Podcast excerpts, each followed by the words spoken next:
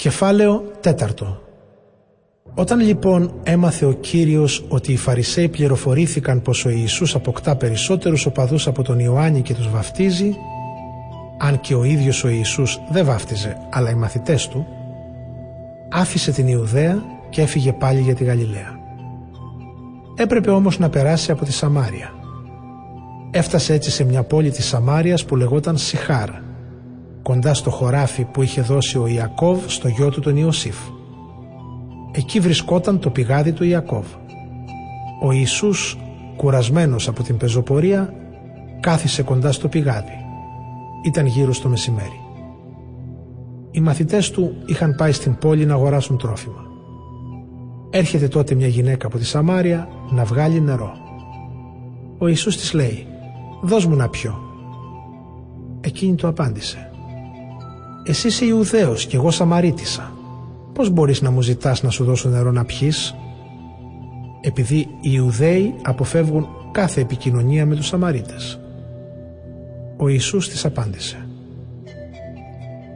«Αν ήξερες τη δωρεά του Θεού και ποιος είναι αυτός που σου λέει «δώσ' μου να πιω», τότε εσύ θα το ζητούσες και εκείνος θα σου έδινε ζωντανό νερό. Του λέει η γυναίκα «Κύριε, εσύ δεν έχεις ούτε καν κουβά και το πηγάδι είναι βαθύ. Από πού λοιπόν το έχεις το τρεχούμενο νερό» Αυτό το πηγάδι μας το χάρισε ο προπάτοράς μας ο Ιακώβ. Ήπια από αυτό ο ίδιος και η γη του και τα ζωντανά του. Μήπως εσύ είσαι ανώτερος από αυτόν; Ο Ιησούς της απάντησε Όποιος πίνει από αυτό το νερό θα διψάσει πάλι. Όποιος όμως πιει από το νερό που θα του δώσω εγώ δεν θα διψάσει ποτέ. Αλλά το νερό που θα του δώσω θα γίνει μέσα του μια πηγή που θα αναβλύζει νερό ζωής αιώνιας. Του λέει η γυναίκα «Κύριε, δώσ' μου αυτό το νερό για να μην διψάω κι ούτε να έρχομαι εδώ για να το παίρνω». Τότε ο Ιησούς της είπε Πήγαινε να φωνάξεις τον άντρα σου και έλα εδώ. Δεν έχω άντρα, απάντησε η γυναίκα. Ο Ιησούς της λέει, σωστά είπες δεν έχω άντρα. Γιατί πέντε άντρες πήρες και αυτός που μαζί σου τώρα ζεις δεν είναι άντρα σου. Αυτό που είπες είναι αλήθεια. Του λέει η γυναίκα. Κύριε, βλέπω ότι εσύ είσαι προφήτης. Οι προπάτορές μας λάτρεψαν το Θεό σε αυτό το βουνό. Εσείς όμως λέτε ότι στα Ιεροσόλυμα βρίσκεται ο τόπος όπου πρέπει κανείς να τον λατρεύει. Πίστεψέ με γυναίκα, της λέει τότε ο Ιησούς. Είναι κοντά ο καιρός που δεν θα λατρεύετε τον Πατέρα ούτε σε αυτό το βουνό ούτε στα Ιεροσόλυμα. Εσείς οι Σαμαρίτες λατρεύετε αυτό που δεν ξέρετε. Εμείς όμως λατρεύουμε αυτό που ξέρουμε γιατί η σωτηρία έρχεται στον κόσμο από τους Ιουδαίους. Είναι όμως κοντά ο καιρός, ήρθε κιόλας, που οι πραγματικοί λάτρεις θα λατρεύσουν τον Πατέρα με τη δύναμη του Πνεύματος, που αποκαλύπτει την αλήθεια, γιατί έτσι τους θέλει ο Πατέρας αυτούς που τον λατρεύουν. Ο Θεός είναι πνεύμα και αυτοί που τον λατρεύουν πρέπει να τον λατρεύουν με τη δύναμη του πνεύματος που φανερώνει την αλήθεια.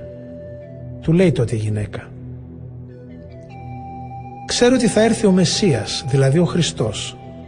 Όταν έρθει εκείνος θα μας τα εξηγήσει όλα. Εγώ είμαι, της λέει ο Ιησούς.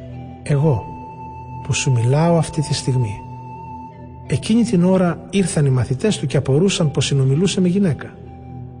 Βέβαια, κανείς δεν του είπε τι συζητάς ή γιατί μιλάς μαζί της. Τότε η γυναίκα άφησε τη στάμνα της, πήγε στην πόλη και άρχισε να λέει στον κόσμο «Ελάτε να δείτε έναν άνθρωπο που μου είπε όλα όσα έχω κάνει στη ζωή μου. Μήπως αυτός είναι ο Μεσσίας» Βγήκαν λοιπόν από την πόλη και έρχονταν σε αυτόν. Στο μεταξύ μαθητές τον παρακαλούσαν και του έλεγαν «Διδάσκαλε φάει κάτι». Αυτός όμως τους είπε «Εγώ έχω να φάω τροφή που εσείς δεν την ξέρετε». Οι μαθητές έλεγαν μεταξύ τους «Μήπως του φέρει κανείς να φάει» αλλά ο Ιησούς τους είπε «Δικιά μου τροφή είναι να εκτελώ το θέλημα εκείνου που με έστειλε και να φέρω σε πέρα στο έργο του. Εσείς συνηθίζετε να λέτε «Τέσσερις μήνες ακόμη και έφτασε ο θερισμός». Εγώ σας λέω «Σηκώστε τα μάτια σας και κοιτάξτε τα χωράφια. Ας προκοπούν από τα στάχια τα όρημα, έτοιμα κιόλας για το θερισμό. Ο θεριστής αμείβεται για τη δουλειά του και συνάζει καρπό για την αιώνια ζωή, έτσι ώστε μαζί να χαίρονται για αυτός που σπέρνει, για αυτός που θερίζει. Γιατί εδώ αληθεύει η παροιμία, άλλος είναι που σπέρνει και άλλος που θερίζει. Εγώ σας έστειλα να θερήσετε καρπό που γι' αυτόν εσείς δεν κοπιάσατε. Άλλοι μόχθησαν και εσείς μπήκατε εκεί να θερήσετε το δικό τους σκόπο. Πολλοί από τους Σαμαρίτες εκείνης της πόλης πίστεψαν σε αυτόν εξαιτίας της μαρτυρίας της γυναίκας που έλεγε «Μου είπε όλα όσα έχω κάνει». Όταν λοιπόν οι Σαμαρίτες ήρθαν κοντά του, τον παρακαλούσαν να μείνει μαζί τους και έμεινε εκεί δύο μέρες. Έτσι πίστεψαν πολύ περισσότεροι ακούγοντας τα λόγια του και έλεγαν στη γυναίκα «Η πίστη μας δεν στηρίζεται πια στα δικά σου λόγια, γιατί εμείς οι ίδιοι τον έχουμε τώρα ακούσει και ξέρουμε πως πραγματικά αυτός είναι ο σωτήρας του κόσμου, ο Χριστός. Ύστερα από αυτές τις δυο μέρες ο Ιησούς έφυγε από εκεί για τη Γαλιλαία. Βέβαια, ο ίδιος ο Ιησούς είχε πει «Τον προφήτη δεν τον εκτιμούν στην πατρίδα του». Όταν όμως ήρθε στη Γαλιλαία, οι Γαλιλαίοι τον υποδέχτηκαν γιατί είχαν πάει και αυτοί στα Ιεροσόλυμα για τη γιορτή και είχαν δει όλα όσα είχε κάνει εκείνο τον καιρό εκεί. Ο Ιησούς ήρθε πάλι στην κανά της Γαλιλαίας όπου είχε κάνει το νερό κρασί. Κάποιος αξιωματούχος του βασιλιά που ο γιος του ήταν βαριά άρρωστος στην Καπερναούμ μόλις έμαθε πως ο Ιησούς ήρθε από την Ιουδαία στη Γαλιλαία έτρεξε κοντά του και τον παρακαλούσε να κατέβει στην Καπερναούμ να γιατρέψει το γιο του που ήταν ετοιμοθάνατος. Τότε ο Ιησούς του είπε «Αν δεν δείτε εσείς σημεία και τέρατα δεν πρόκειται να πιστέψετε. Του είπε τότε ο αξιωματούχος «Κύριε, έλα πριν πεθάνει το παιδί μου». «Πήγαινε στο σπίτι σου», του λέει ο Ιησούς. «Ο γιος σου σώθηκε». Ο άνθρωπος πίστεψε στο λόγο που του είπε ο Ιησούς και ξεκίνησε. Πραγματικά, καθώς κατέβαιναν πια οι υπηρέτες του, ήρθαν να τον προϋπαντήσουν και το ανακοίνωσαν. «Το παιδί σου είναι καλά», τους ρώτησε τότε να μάθει τι ώρα άρχισε να πηγαίνει προς το καλύτερο.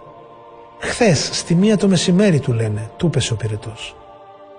Ο πατέρας κατάλαβε τότε πως αυτή ήταν ακριβώς η ώρα που ο Ιησούς του είπε «Ο γιος σου σώθηκε». Έτσι πίστεψε αυτός και όλη του η οικογένεια. Αυτό ήταν το δεύτερο σημείο που έκανε ο Ιησούς όταν ήρθε από την Ιουδαία στη Γαλιλαία.